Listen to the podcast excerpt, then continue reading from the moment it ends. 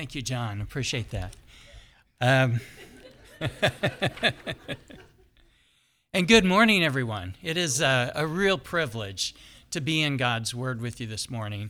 Uh, as you know, we are continuing our study in the Gospel of John, and it's helpful to talk about the structure of the book and understand that.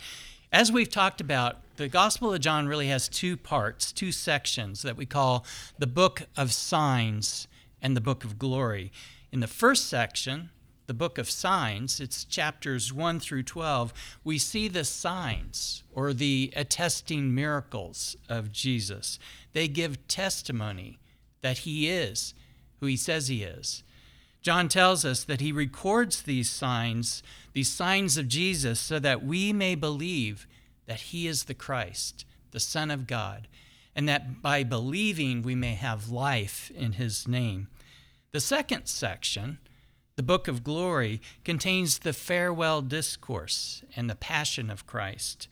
We're currently right in the heart of the farewell discourse. It's found in chapters 13 through 17.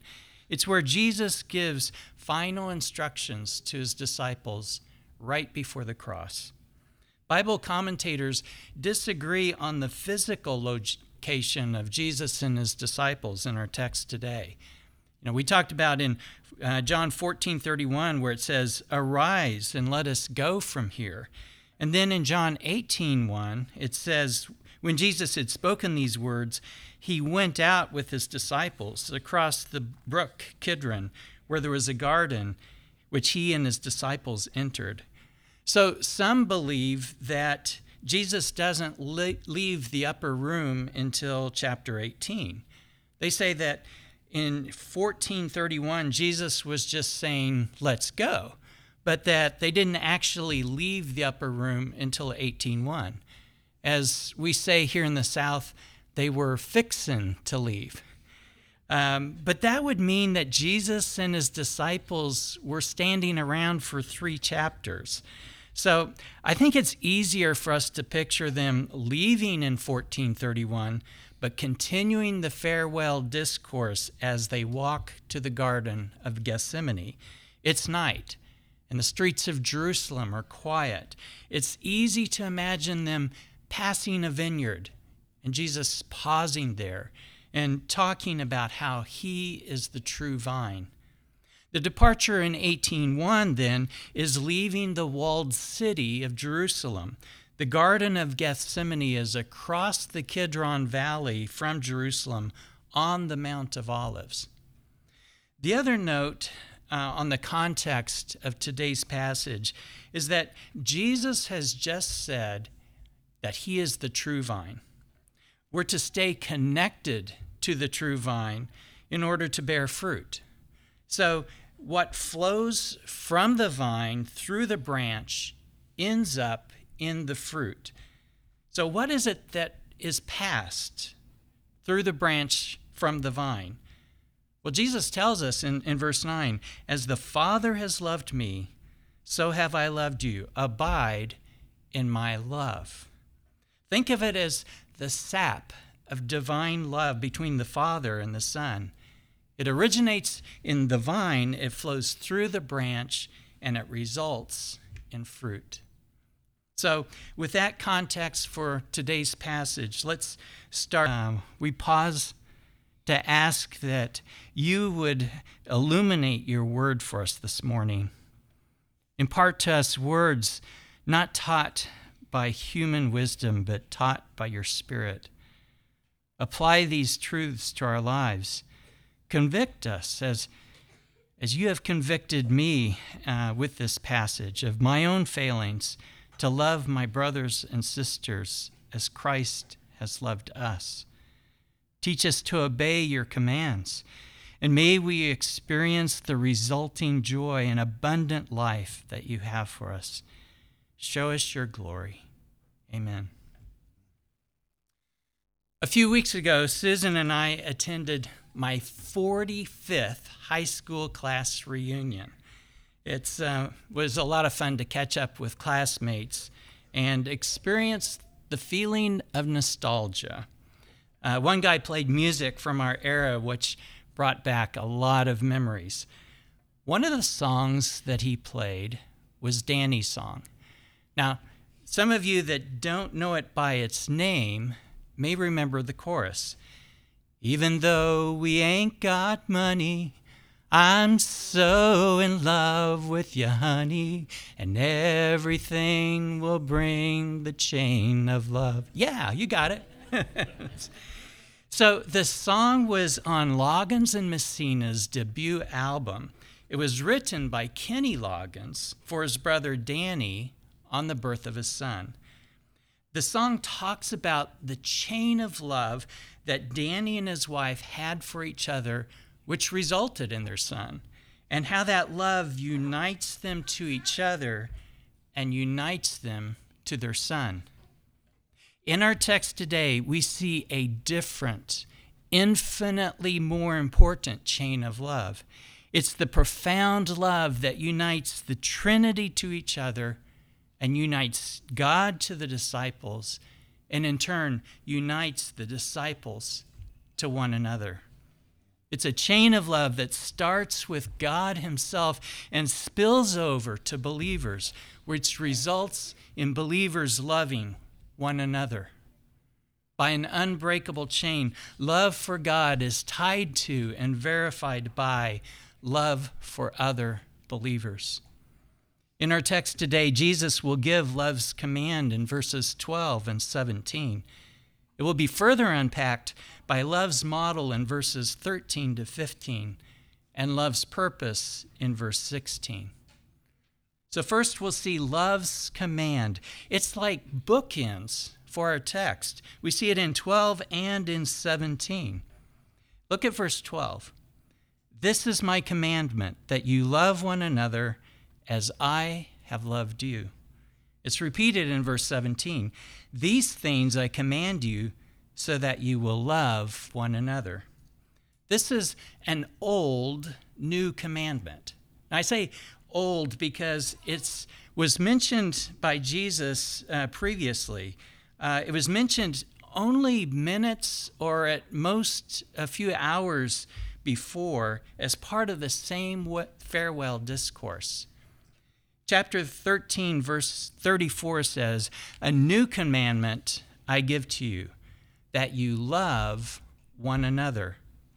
Just as I have loved you, you also are to love one another.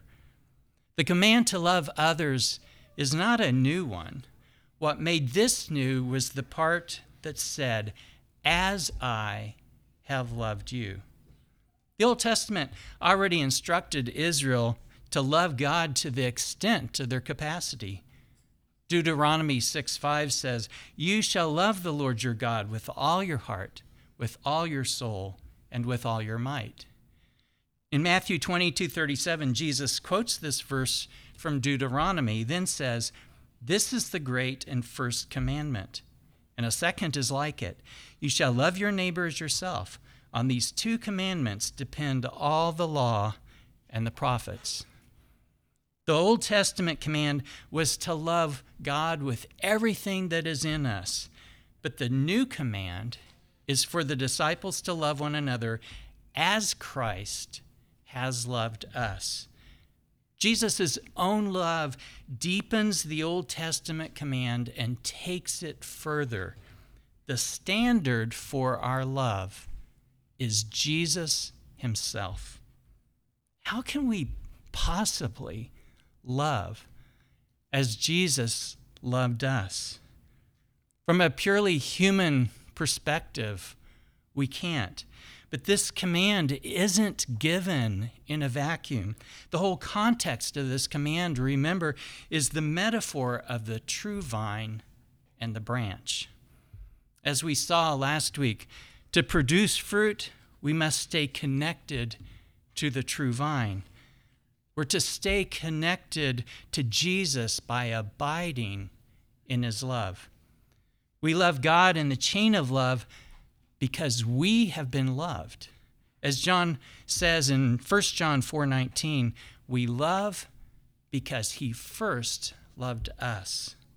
The more we abide in Christ, the more we understand the hideous sight that is our sin and how great is His grace, which is greater than all of our sin.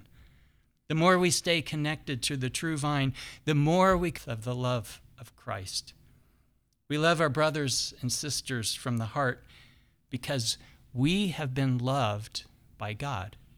God loves us with an empowering love that allows us to love one another in the chain of love. How do we do this practically? The only way we can love each other the way Jesus loves us is by gazing at Jesus. We don't love each other because we're lovely, because sometimes we're not. We love each other by looking to Jesus, the founder and the perfecter of our faith. He has sacrificially loved us. Out of love for Him, we sacrifice for one another. It's not about sacrifice because someone deserves it or has earned it, just as I don't deserve the fact that God loves me. Are you loving your brothers and sisters in Christ as Jesus has loved us? Do you have something against your brother or sister? Has someone said something hurtful to you? Has someone sinned against you? Do you need to confess that you have sinned against them, that you have not loved them well? Then go and talk to them, confess and forgive. Be obedient to love's command. If you're not a believer, if you feel that you are outside the chain of love, Jesus invites you to repent and believe in him. Place your trust in Jesus to save you. There are two attributes of God that led to Christ coming to earth and dying for our sins. The first is the love of God. How many of you children have memorized John 3:16? Raise your hand if you've memorized it. Okay. Okay. All right, so help me out here. Let's say it together. For God so loved the world that he gave his only son that whoever believes in him should not perish, but have everlasting life. Okay. All right. Thank you, children and others. Uh, so God loved the world so much that he gave his only begotten Son.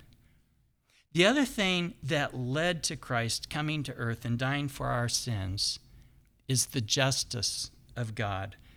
God is holy, and his, his justice demands a penalty for our sin. Jesus paid that penalty for us on the cross. His sacrifice removes us from the wrath of God that we deserve. Jesus reconciles us to God. He redeems us from our bondage to sin. He forgives us, and He lavishes the riches of His grace upon us. In love, he adopts us as his sons and daughters. The profound love the Trinity has for one another is in turn poured out on us and results in us loving one another. Love one another as I have loved you. Next, the chain of love is further unpacked for us by love's model in verses 13 to 15. Look at verse 13. Greater love has no one than this that someone lay down his life for his friends. We're told to love one another as Christ has loved us. Now Jesus explains what that love looks like. It's a love that's willing to lay down one's life for another. It's a sacrificial love. Not only does he explain it, in a few hours, he will model that love. He will lay down his life for his friends on the cross. You might ask then, who are Jesus' friends? His answer is in verse 14 You are my friends if you do what I command you. Obedience and faith are closely linked. Hebrews 11 lists the heroes of the faith. The reality of their faith was demonstrated by obedience. Obedience is not the means of salvation, but it is the inevitable result. Obedience does not earn us God's love or friendship, but obedience is a characteristic of his friends. So, children, help me illustrate this by answering some questions, okay? What kind of fruit do you find on an apple tree? Apples! Okay. All right. What kind of fruit do you find on a peach tree? Peaches. Peaches. Great. Good answer. Okay, now the next question is harder, so listen carefully. When you first plant an apple or a peach tree, it takes some time for them to begin to produce fruit. So, before we begin to see apples or peaches, are these trees fruit trees? No. I'm hearing no, I'm hearing yes. Yeah, I think they're still fruit trees, right? They don't have any fruit on them, but they're still fruit trees. So the apples and the peaches don't make it a fruit tree, but it is what we expect to see, at least on an older apple tree or fruit tree or peach tree. We would call it a characteristic of mature apple and peach trees. So, in the same way, the disciples don't earn Jesus' friendship through obedience, but it is a characteristic of his friends. Put differently, obedience doesn't earn love, obedience is the evidence of love. In response to God's love for us, we love him and we demonstrate our love for him through obedience. Specifically, the context here is obedience to the command to love one another. No doubt the apostle John had this command in mind when he writes in 1 John 4:21. And this commandment we have from him, from Jesus. Whoever loves God must also love his brother. Brother meaning brother or sister in Christ. Right before that, he says, If anyone says, I love God and hates his brother, he is a liar. For he who does not love his brother whom he has seen cannot love God whom he has not seen. By an unbreakable chain, love for God is tied to and verified by love for other believers. Loving our brothers and sisters in Christ is the evidence that we love God. Verse 15 No longer do I call you servants, for the all that I have heard from my Father I have made known to you. Jesus calls his disciples friends. As his disciples, that applies to us as well. That almost never happened in the Old Testament. Abraham was called a friend of God. In Exodus 33:11 we're told, "Thus the Lord used to speak to Moses face to face as a man speaks to his friend." But beyond that, there aren't any examples. Being called a friend of God is an elevated title, even above disciple. Scottish minister and theologian William Barclay writes this about the phrase, friend of God. This phrase is lit up by a custom practiced at the courts of both Roman emperors and kings of the Middle East. At these courts, there was a very select group called Friends of the King or Friends of the Emperor. At all times, they had access to the king. They even had the right to come into his bedchamber at the beginning of the day. He talked to them before he talked to his generals, his rulers, and his statesmen. The friends of the king were those who had the closest, most intimate connection with him. In our text, Jesus tells the disciples that he doesn't call them servants, for the servant does not know what his master is doing. But I have called you friends, for all that I have heard from my Father, I have made known to you. Servants are told what to do. The master doesn't explain why, but with friends, we're given more information. We have a greater understanding in our obedience. what is it that distinguishes friends from servants? Revelation. This is the pattern that we saw with Abraham and Moses, the only Old Testament characters that were called friends of God. Both had extraordinary access to the mind of God. So, what does that mean for us today?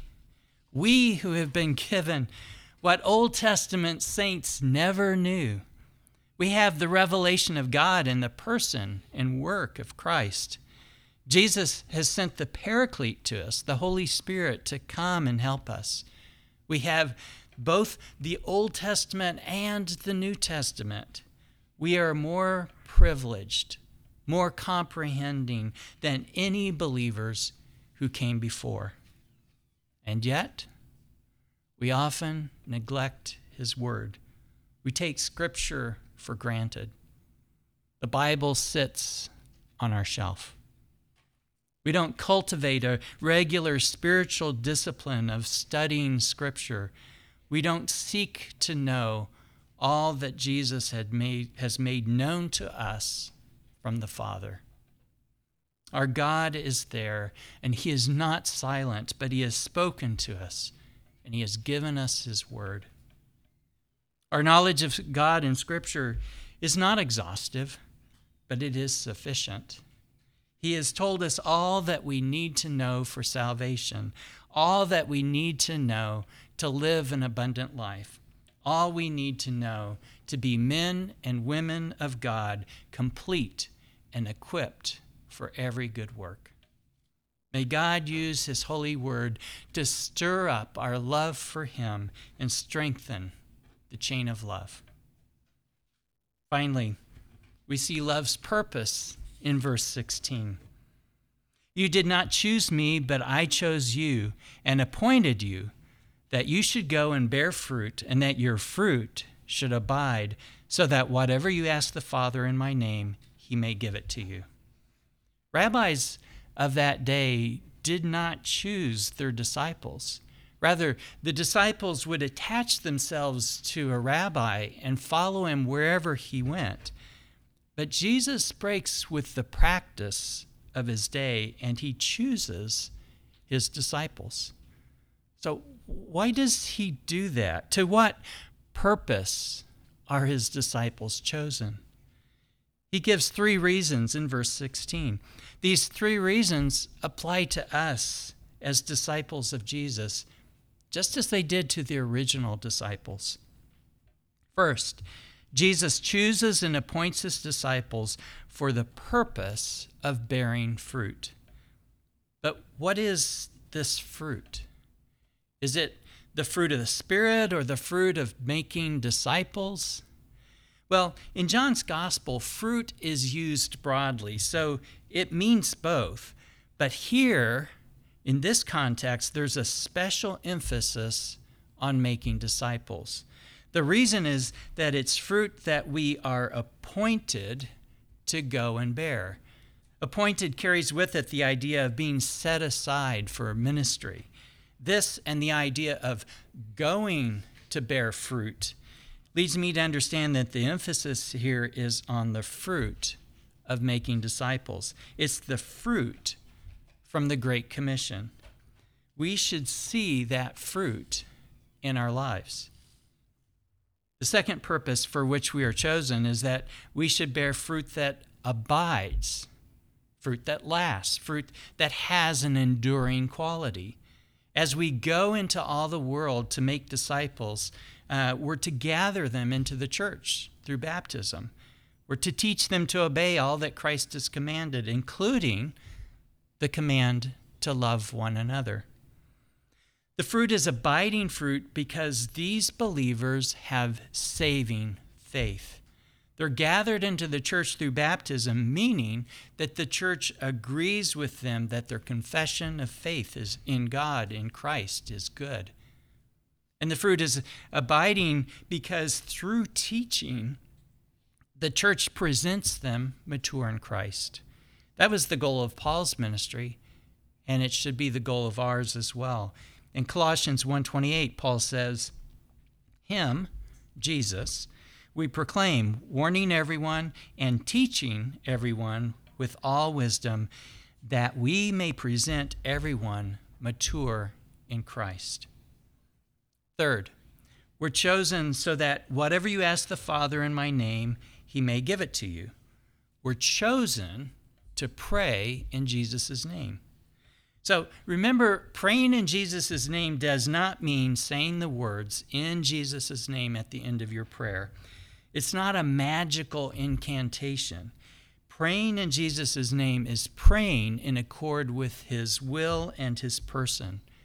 It's bringing a request to Jesus that you know he would sign his name to. So, this verse is very similar to what Jesus said in chapter 14, verses 13 and 14. Whatever you ask in my name, this I will do, that the Father may be glorified in the Son. If you ask me anything in my name, I will do it. Both our passage today and the passage in chapter 14 are conditional. It is, if you ask me anything in my name. The difference is that before it was asking Jesus in Jesus' name, now it's asking the Father in Jesus' name. But in both, God is granting the request in the context of the Great Commission. In chapter 14, Jesus was talking about praying in his name for the purpose of greater works, meaning the proclamation of the gospel throughout the whole earth.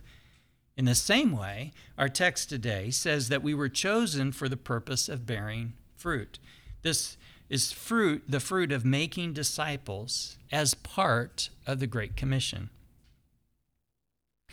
There are three things that stand out to me in bathed in prayer. Trying to make disciples without prayer is like trying to drive a car without an engine. God chose and appointed us so that we might pray in Jesus' name while bearing abiding fruit. The second thing that stands out to me in verse 16 is that prayer in Jesus' name will be effective. We pray in accord with Jesus' will in person so that the Father may give it to you. We should be bold in our Great Commission prayers. We already know the result of the Great Commission. We're told in, in Revelation, in heaven there will be a great multitude that no one can number from every nation, from all tribes and peoples and languages. The third thing that stands out to me in verse 16 is that the purpose of God choosing and appointing us is not so that we can become comfortable in our exclusive bubbles. It's to invite others into the union of love that joins believers with the Trinity. And one of the ways we do this is by loving one another. Jesus said this in John 13 35. By this all people will know that you are my disciples if you have love for one another. People will know that we are disciples because of how we love one another. Many will see it and be drawn to the source of that love. They will follow the chain of love and find God Himself. We started this morning by talking about Danny's song by Kenny Loggins. The song talks about the chain of love that Danny and his wife have for each other that resulted in their son. In an even greater way, the profound love that the Trinity has for one another is poured out on the disciples and results in the disciples loving one another. It's a chain of love that unites the Trinity and unites believers to God and unites believers to each other. Jesus gave the command love one another as I have loved you. The standard of our love is Jesus himself. We don't love each other because we are lovely, because sometimes we're not. Practically, the only way we can love each other the way Jesus loves us is by gazing at Jesus. Jesus models that love by laying down his life for us, his friends. He chooses and appoints us for the purpose of bringing others into that chain of love. One of the ways we witness to the world is by loving our brothers and sisters in Christ. By an unbreakable chain, love for God is tied to and verified by love for other believers. May we be rooted and grounded in love and have the strength to comprehend with all the saints what is the breadth and length and height and depth of the love of Christ. Let's pray together. Father, you have loved us with an everlasting love, with a sacrificial love, with a, an infectious love. Teach us to love one another as Christ loved us. May your Holy Spirit apply this passage to our lives. May we be obedient to love's command. Amen.